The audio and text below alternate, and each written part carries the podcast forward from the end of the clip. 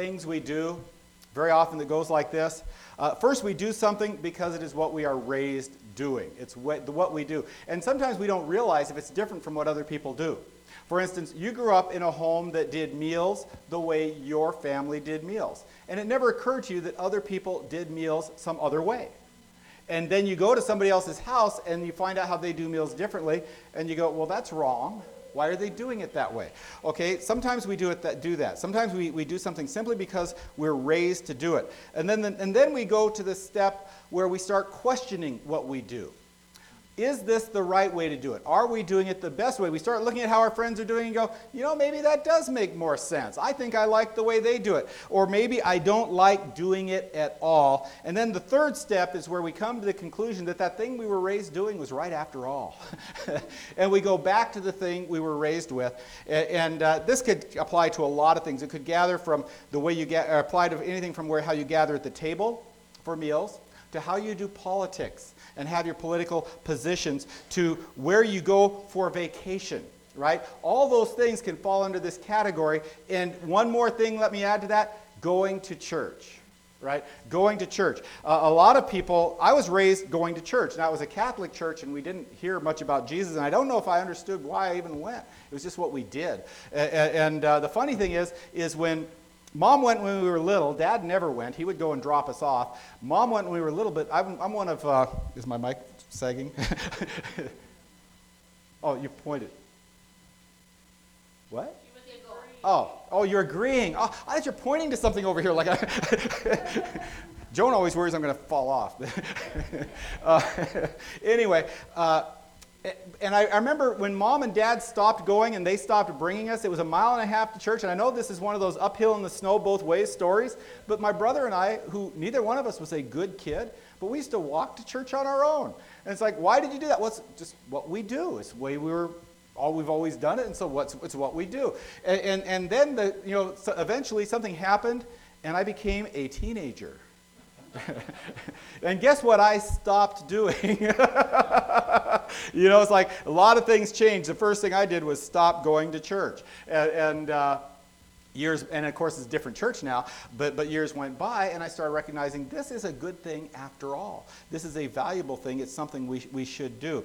And I know today I'm preaching to the choir because, you know, when you talk about going to church to people who are at church, that's a little bit, pointless maybe. But today we're going to look at what is the church. We're going to look at why we do the things we do at a church and why bother going to church at all, okay? Because all those are, I think, valid questions. So first of all, what is the church? And I kind of alluded to this before. The church is not the building. The church is not the building. And we say, I'm going to church, and we know we're going to this building. And as a result, it kind of comes to our mind to be a building. And we'll drive by and we'll say, oh, that's a nice church. Or that church looks good. And we have this way of thinking that makes the building the church, and it's hard to avoid. But there's a lot of proof, if you need it, that the word that church is not the building. And the first is simply the Greek word for church. For in English, modern English, the word church can mean either the building or more than the building. But in the Greek, it couldn't. In the Greek, the word was simply congregation. It's ekklesia. Ek is a prefix, it means out. Klesia is a word that means called. And so the out called, the congregation, those called out of the world. And we find that word sometimes translated congregation, right? And which is people, not a building. And it's the word we find in the introduction to so many of the New Testament letters. To the church of God that is in Corinth, the word is ekklesia. To the church of God that is in Corinth, 2 Corinthians, right? So we have that one twice. To the churches of Galatia. Ephesians, Philippians, Colossians don't say to the churches of. You know what it says instead? To the saints in. Same introduction, slightly different word. We can use different words that mean the same thing. He's not changing his message. He's not writing to a building in three and to saints in three. He's writing to the same group of people, the saints of that place. 1st and 2nd Thessalonians, he's back to the word church. And each of these is addressed to the ecclesia, aside from the ones that are addressed to the saints, the congregation of that city. And somehow, in our modern English, we've taken this word and turned it into a building. And I think I think one reason for that is it's really convenient. It's easy to dismiss a building, right? I don't feel a need to go to that building today, right? You know, it's just a building. You know, I don't need to go to that building. And it's easier to dismiss. And it's not that. It's easy to reject the building. I'm not going to church today. It's not, and we don't think I'm not going to the people of God. I'm not going to meet with Jesus. I'm simply not going to that place. And we can excuse ourselves not doing it. But it's also, it's not a building. It's also not an organization. Because we often can think of the church as an organization. And the word doesn't mean organization, it means the people.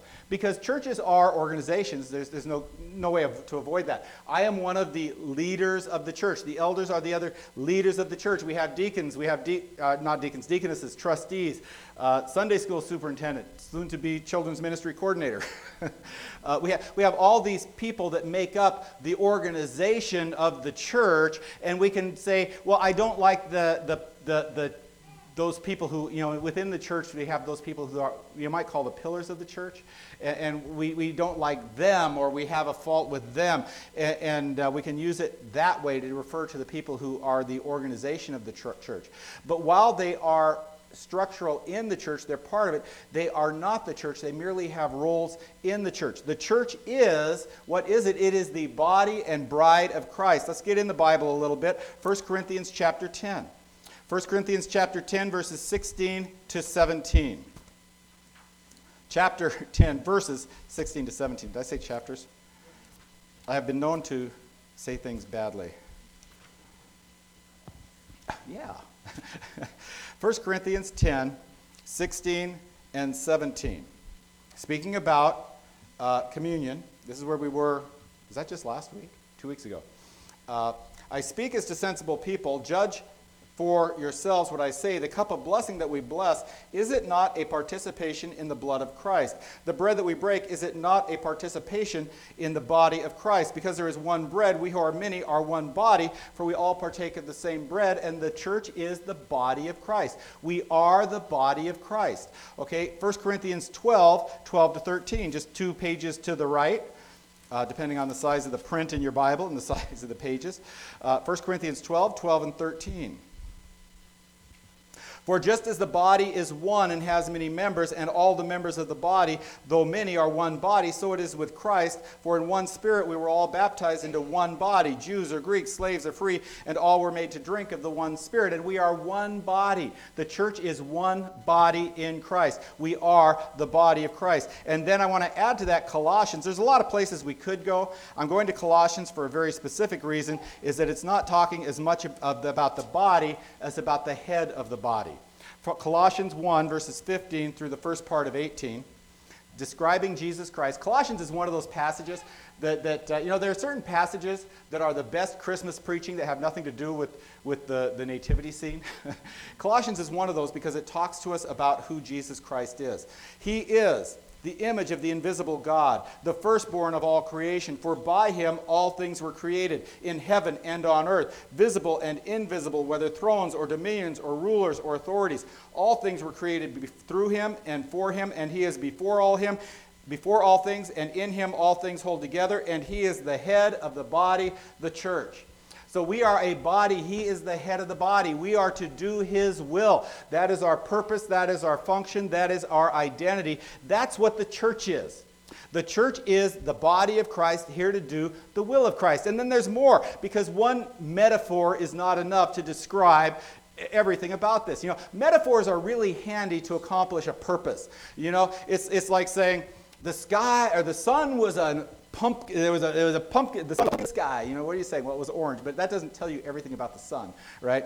Saying the church is the body of Christ is not enough to completely describe the church. So we're going to go to the bride of Christ, 2 Corinthians chapter 11, right? And these are kind of proof texts, which is not necessarily bad to do. You want to be careful with proof texts because you can use them badly, taking a verse out of context.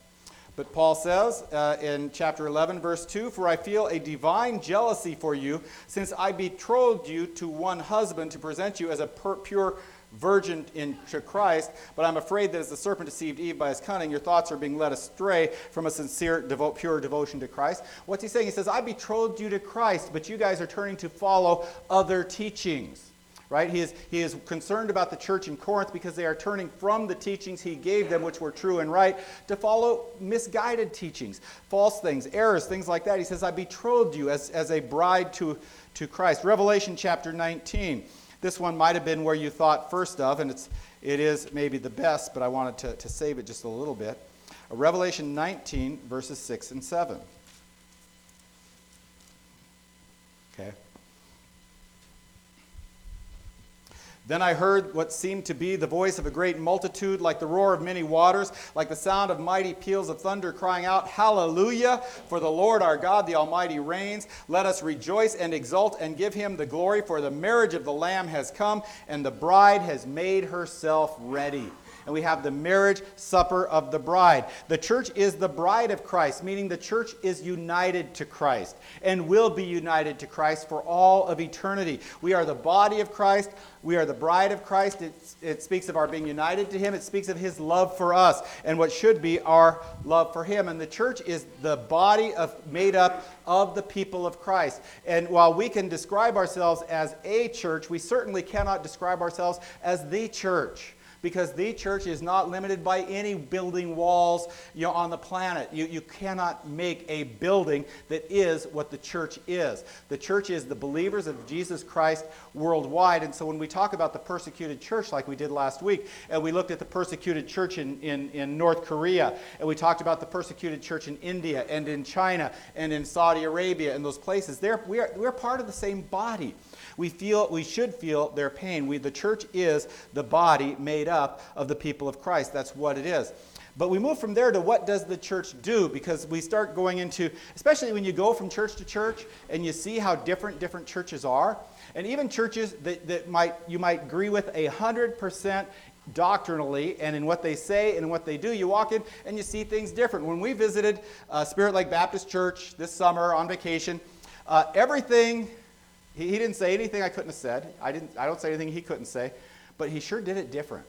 He had this complete scroll thing going across back here with all his different points laid out and outlined and all this stuff. And I looked at that. You know what I thought when I looked at that? I thought, that's too much work. I ain't doing that. It's like, he can do that if he wants. I'm not doing that.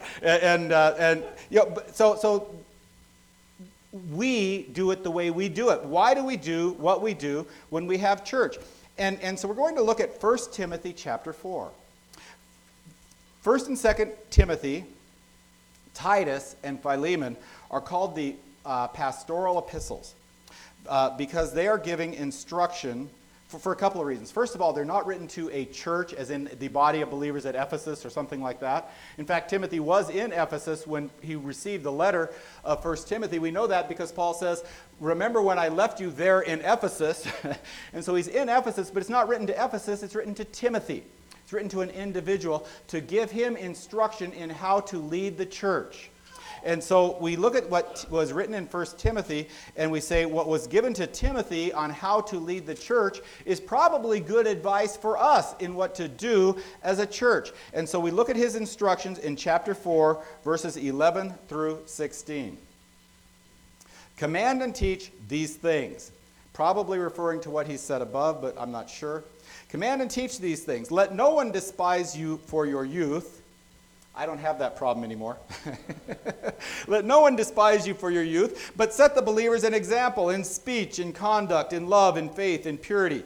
Until I come, devote yourself to the public reading of Scripture, to exhortation, to teaching. Do not neglect the gift you have, which was given you by prophecy when the council of elders laid their hands on you. Practice these things. Immerse yourself in them so that all may see your progress. Keep a close watch on yourself and on the teaching. Persist in this, for by doing you will save both yourself and your hearers. So why do we do what we do? Well, there's an awful lot laid out there that we do. And when you hear what he says and see what we do, you say, oh, that's why we do what we do, right? The first thing he says to Timothy, though, is he says, command and teach these things. right? I shouldn't say the first thing. I mean, we are in chapter 4, but he's dealing with other issues and other parts. And he says, command and teach these things. In other words, he's saying, set a standard and hold to it. In other words, we don't come in and say, I mean, granted, we have freedom in Christ, and we recognize when I stand up here and I say something, you have liberty to agree with me or disagree with me. You have liberty to say he's right or he's an idiot, right? You have the ability to do that, but he says command and teach these things. In other words, doctrine is a standard that we pay attention to. God's word is truth that sets a standard that we pay attention to. We don't get to say, you know, this is what the Bible says, but we as a church aren't going to do that, right? Instead, we say, this is what the Bible is, and it is right. And this is where things like church discipline come in. Because if someone who says, I am part of the church, but is living a completely immoral life, completely contrary to what it says, then that person is dealt with in a disciplined way. This is where standards are set. If someone, if we say this is what the church believes, and someone in the church starts teaching something exactly contrary to that, we respond to that. He says, command and teach these things. Command and insist on these things. Set a standard and hold to it. And I think he's referring to what he said back in verses 6 and 7. If we go back there, it says, if you put these things before the brothers, you will be a good servant of Christ Jesus, being trained in the words of the faith and of the good doctrine that you have followed. Have nothing to do with irreverent, silly myths. Rather, train yourself for godliness. So people in Timothy's day were taking and setting aside doctrine, scripture, in favor of whatever the silly myths were that they were holding on to, which probably had to do something with, it's kind of interesting, they were big into genealogy. Tracing their lineage back. Well, my people did this, and I'm special because of this. And wow, what a reflection of the world today. Because I know it's fun to get your genealogy. I didn't bother doing my genealogy. You know why? Because my sister did. I don't have to. And it's really boring. My genealogy is boring. Everybody's from the British Isles, right? There's Scottish, there's English, and there's Irish. You know, wow, what an exciting genealogy I have. You know, it's like, I feel like maybe I should be drinking tea with the fingers sticking up or something. Speak with a different accent. But anyway, they were doing that then. That's the kind of thing they were getting into. They were getting distracted by those things as if those things were valuable. And he says, no, command and teach doctrine, not silly myths, not foolishness. Don't get moved away by whatever people are excited about today. Command and teach God's word. Hold fast to it. So I think that's what he's saying by that. Verse 12, he says, not only set a standard, but set an example. Let no one despise you for your youth, but set the believers an example in speech, in conduct, in love, in faith, in purity. Now that's not merely to Timothy the young man. That is to all of us always. To set a standard in faith, in love. I get those in order here. Conduct in love, in faith, in purity. Speech, conduct, love, faith, purity. If I get up on Sunday and sound very holy, and over the course of the week sound very crass and worldly, then I am doing the opposite of what this says. And when I say me, I'm holding myself up as the example because I am the pastor who's up in front of us. But this is true for every single one of us. This is true for every one of us. We cannot be one person on Sunday and another person on Monday. I had a guy tell me once, we were working cows. This is a long time ago when I worked cows. And he says, I got this church thing figured out. I can do what I want the rest of the week so as long as I'm on church on Sunday.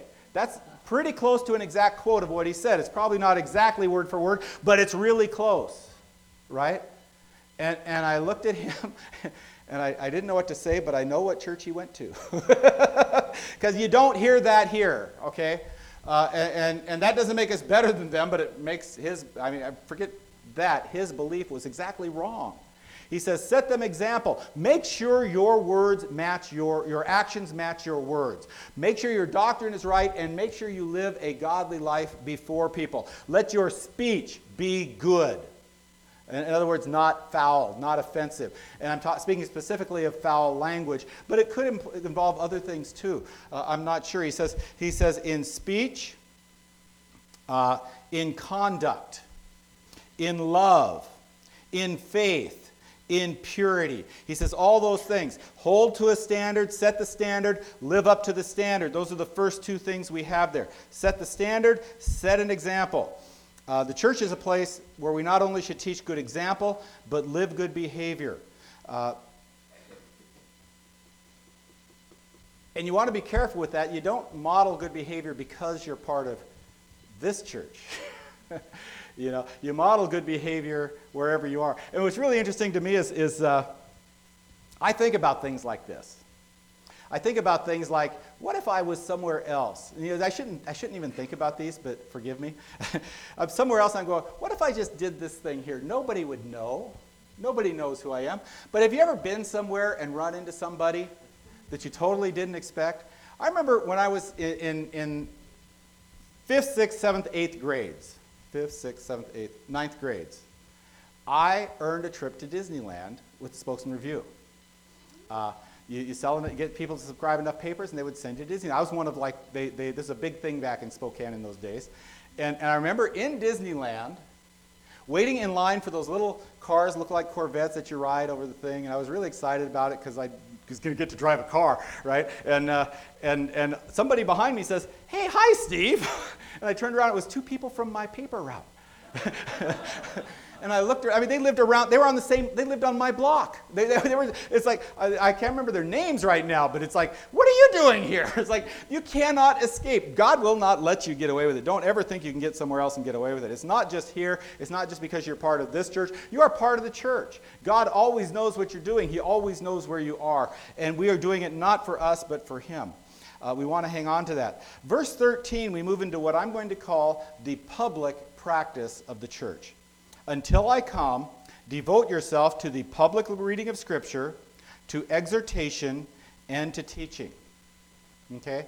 Three very important things. Public reading of Scripture, exhortation, and to teaching.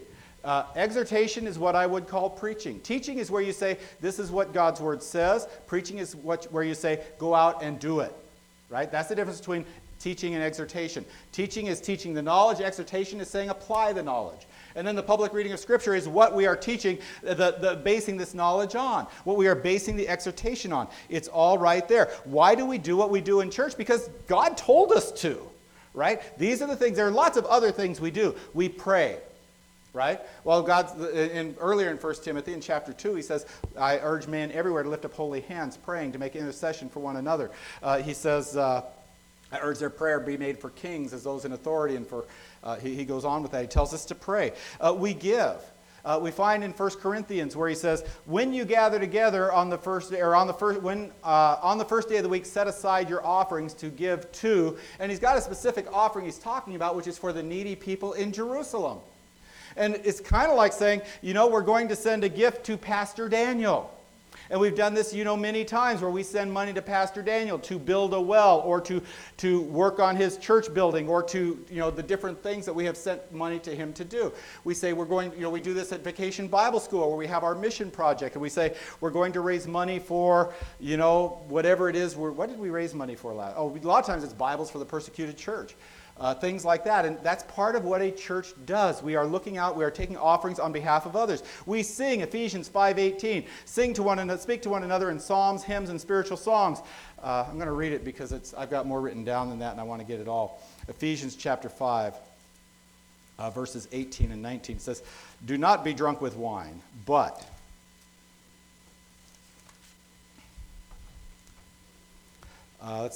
And do not get drunk with wine, for that is debauchery, but be filled with the Spirit, addressing one another in psalms and hymns and spiritual songs, singing and making melody to the Lord with your heart." And why do we do this? Well, because for one thing, it's something that's prescribed in Scripture that we should do. For another thing, doesn't it just bless us? Once upon a time, you know, I mentioned growing up in the Catholic Church. Once upon a time, church music didn't bless me. And I'm not saying anything about the music of Catholic Church. It's more about me. As a kid, that music did not bless me. You know, I can still do it, and I can still end like this. Amen. Right? Haven't done that for a long time. You don't lose these things. Okay, These are all things that the church does, and we should do them when we gather as a church. And when I say why, that's not the why of the What and Why series. That's actually still part of the what. It's what we do. And I'm saying we do it because of this here, but when I say why, I want to talk about a heart issue. And I want to turn to Hebrews chapter 10 for that. And it may not sound like much of a heart issue, but I think it reveals a motivation that is pretty important. Hebrews chapter 10, verses 23 to 25. And this is a passage dealing with those who choose not to go to church anymore. Right? It's kind of funny to think that the Bible would talk about that because it was written way back then. Right? People wouldn't have had that issue back then. What year was Hebrews written? And the answer is, I don't know. Probably somewhere between 60 and 70 AD. Probably Hebrews was written then. 30 to 40 years after Christ died. Surely people weren't skipping out on church then. Surely then people weren't walking away and saying, I don't know if I care about that thing anymore. Surely that's a modern problem, right? Apparently not. Apparently not. And it's kind of interesting because we talk about why church is important, and he gives three positives and one negative. All right, Hebrews 10, 23 to 25. Let us hold fast the confession of hope without wavering, for he who promised is, he who promised is faithful. Sorry, it's 24. I started 23. I want 24 and 25. And let us consider how to stir up one another to love and good works, not neglecting to meet together as is the habit of some, but encouraging one another, and all the more as you see the day approaching. So we've got three positives and one negative. He says, hold fast to the confession of our hope, stir one another up to love and good works, and encourage one another. Three positive reasons to go to church. To hold fast the confession of our hope. So much easier to do that when in company with other people who are holding fast the confession of our hope. To stir one another up to love and good works. Because, it's like, if you're not aware of Pastor Daniel having a need in India, you're not going to give a nickel to Pastor Daniel in India. You come to church, you find out there is, and someone says, yeah, you know what? And you find out, what really is amazing is the numbers of amounts of money that we send to Pastor Daniel or to some of these other needs. Sometimes I'm going, how many people are in the church? Where did this money come from? And the thing is when you hear the numbers, for my thinking, it stirs me up. It says, I should be more generous. And it stirs us up to love and good works and to encourage one another. You should be encouraged when you come to church and meet your brothers and sisters who sometimes you don't get to see every other week. Any other time during the week. But only here. And only when we are here. And we encourage one another. We feel better about our faith and our walk with Christ because we are here. But right now I'm going to skip over all those positives. I'm going to dwell on the negative. Because I'm a preacher.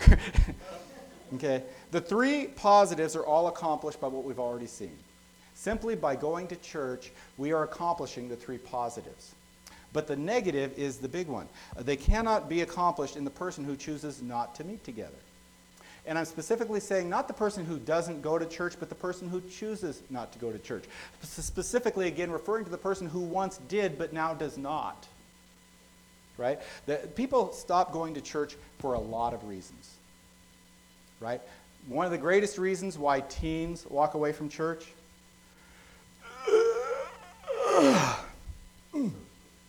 Boring. Yesterday we introduced something. We didn't actually act it out. I think Robbie was too nice. If you know Robbie, it's hard to imagine him being too nice. He's a lot like me in character. But we were walking into the second, after the first session of camp, because I was a speaker out at retreat. After the first session, Robbie and I talked, and I said, how about if we threaten the kids with a back row baptism? And I love the flow. Doesn't that sound good, back row baptism? It's just got a ring to it. And so Robbie, and by the way, Robbie, before I went up to speak the first time, I was getting ready to go, I was going to go get my water cup that I had set aside. And before I did, I heard this clunk. And so he had already practiced by spilling my water. And we did get to threaten it. I said, hey, Robbie, are you ready for that back row baptism? Because I've got someone over there. And I saw a head go. It's so much fun. Anyway, boredom. People can be bored at church. And I know that that's not a problem here.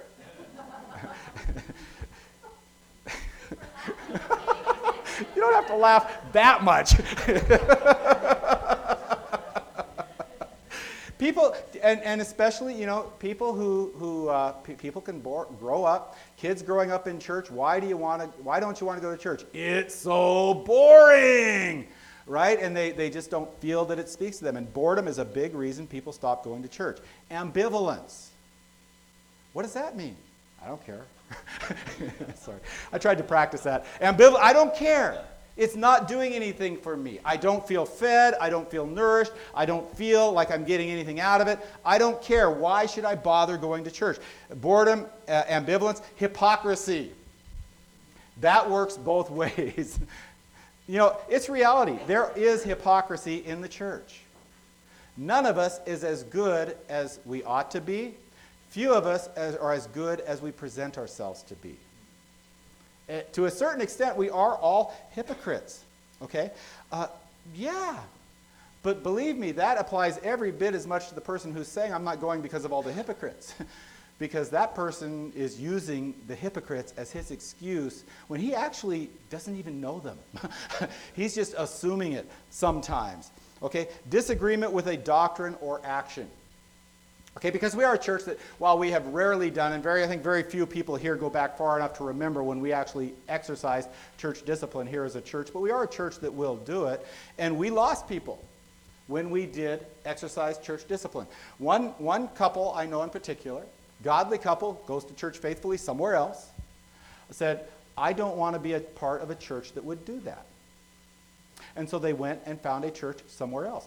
But the reality is we did what I believe we had to do. And by the way, it worked out well. The people we did it, exercise the discipline on, were restored. It did accomplish what it was supposed to accomplish. But that is an example of why someone might choose not to go to a church. And I would even call that a legitimate example. If they believed we did it wrong, if they believed we did it badly, if they believe we have a bad doctrine, something we believe that they simply disagree with. We are a church that teaches you cannot lose your salvation. If you believe strongly that you can, you may choose to go to a church that agrees with you better. Okay? That would at least be legitimate. A dislike of the pastor or someone else.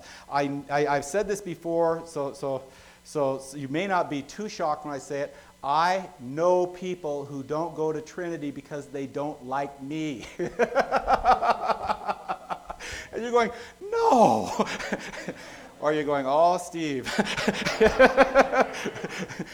Why don't you do something about it? Yeah, you can't win them all. For some people, I'm too blunt. For some people, I'm too loud. For some people, I'm too goofy. For some people, I'm too serious. Right? And it's just reality. I understand. I understand that. Stop that.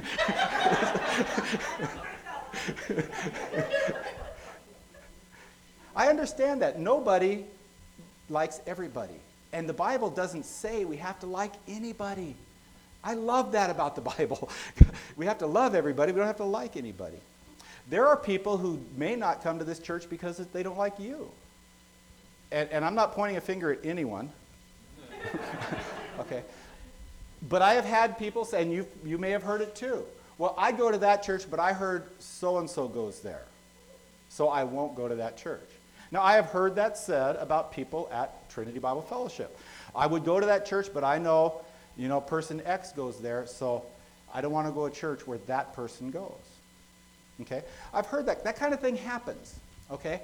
That may be an excuse to not go to a church, but it may be an excuse not to go to a specific church. But it's not a good reason to turn your back on church at all. But people turn their back on church for all those things. Another really classic one is, well, my experience is out in the wilderness. Hunters, you all understand that. And I'm never closer to God than when I'm out in the wilderness. Okay, and I understand that. God made something in men that like that.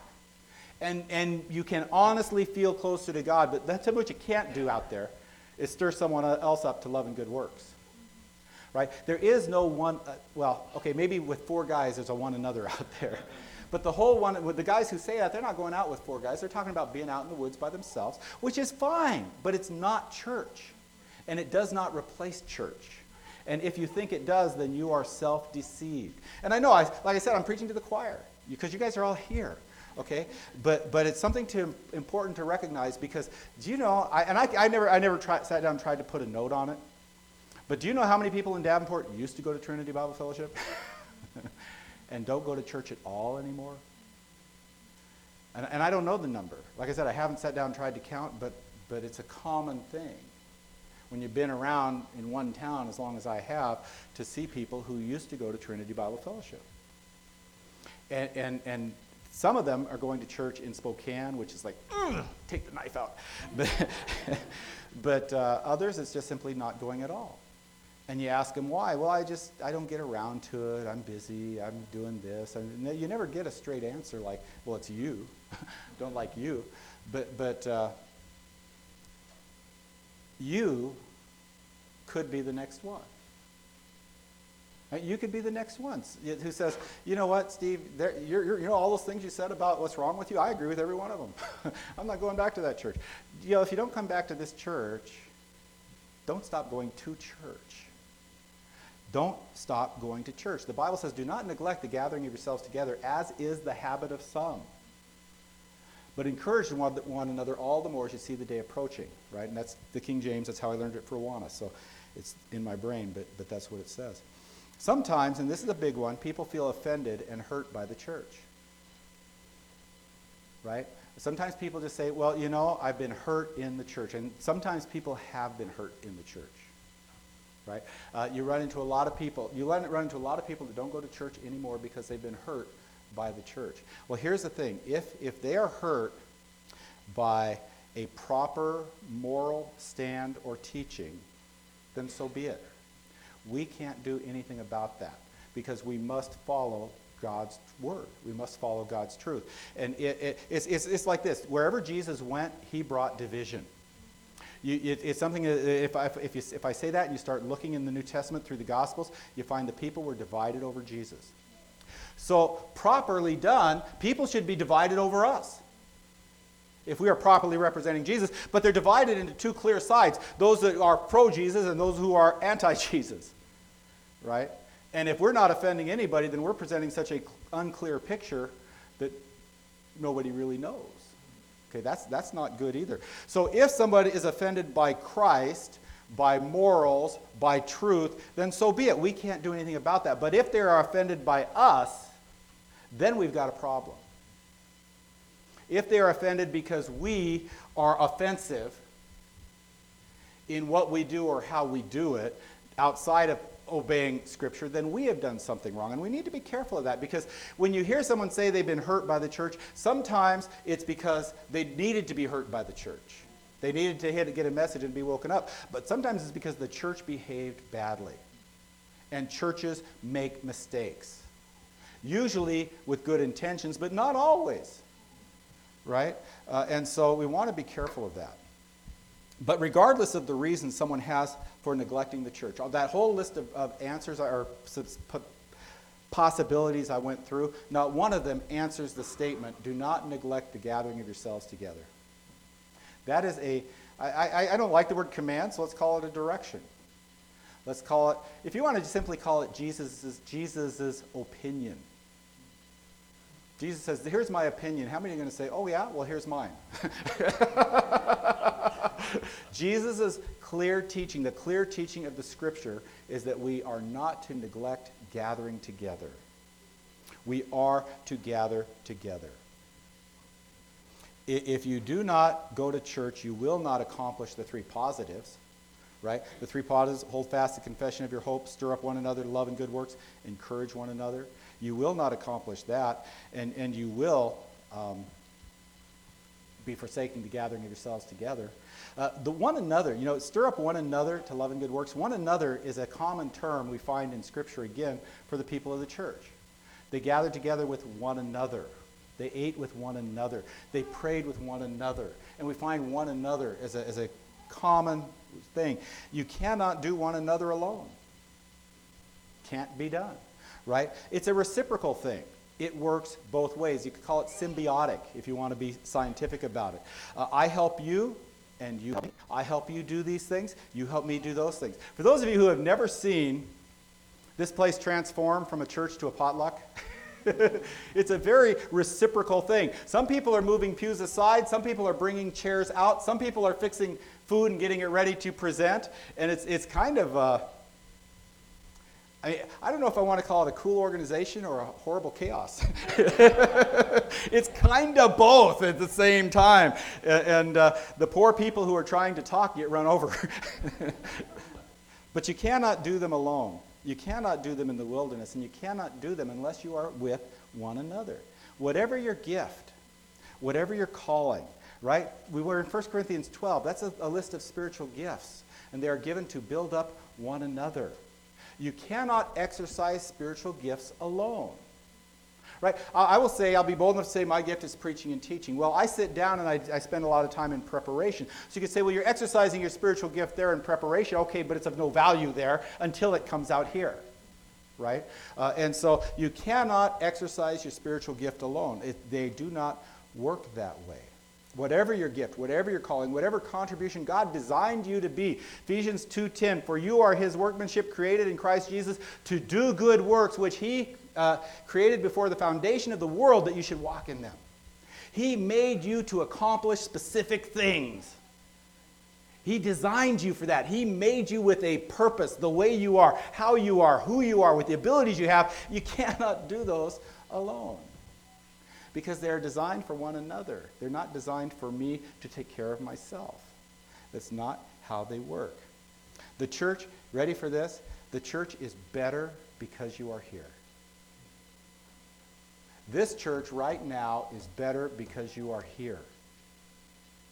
And that's true for every one of us. And you are better because you are here. Because the church is being the church. We are building up and blessing one another. The church is better when the church is being the church. And by the way, we're better for them out there too. I should just point the arm that way. There's not the tracks are over that way. But you know what I'm saying. They're better because of that too. Okay, so we're all here today.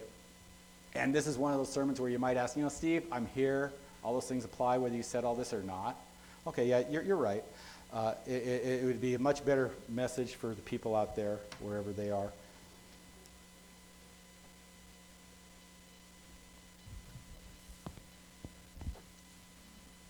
Doesn't matter.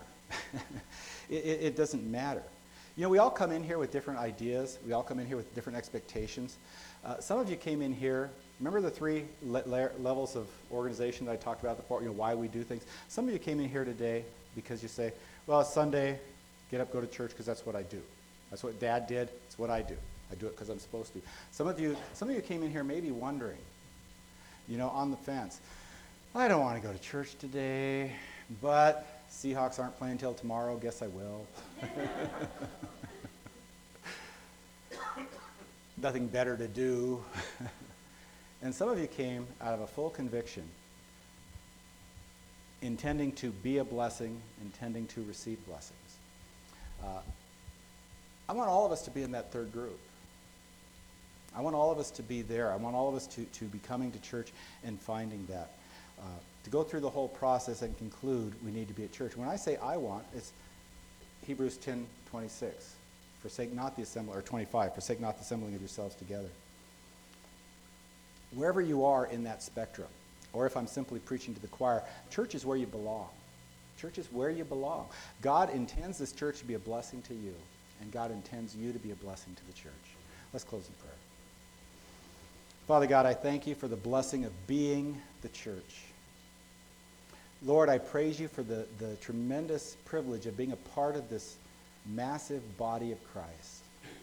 And I praise you for the blessings that we see through each other. I ask that we be this blessing, that we give this blessing, that we receive this blessing. In Jesus' name, amen.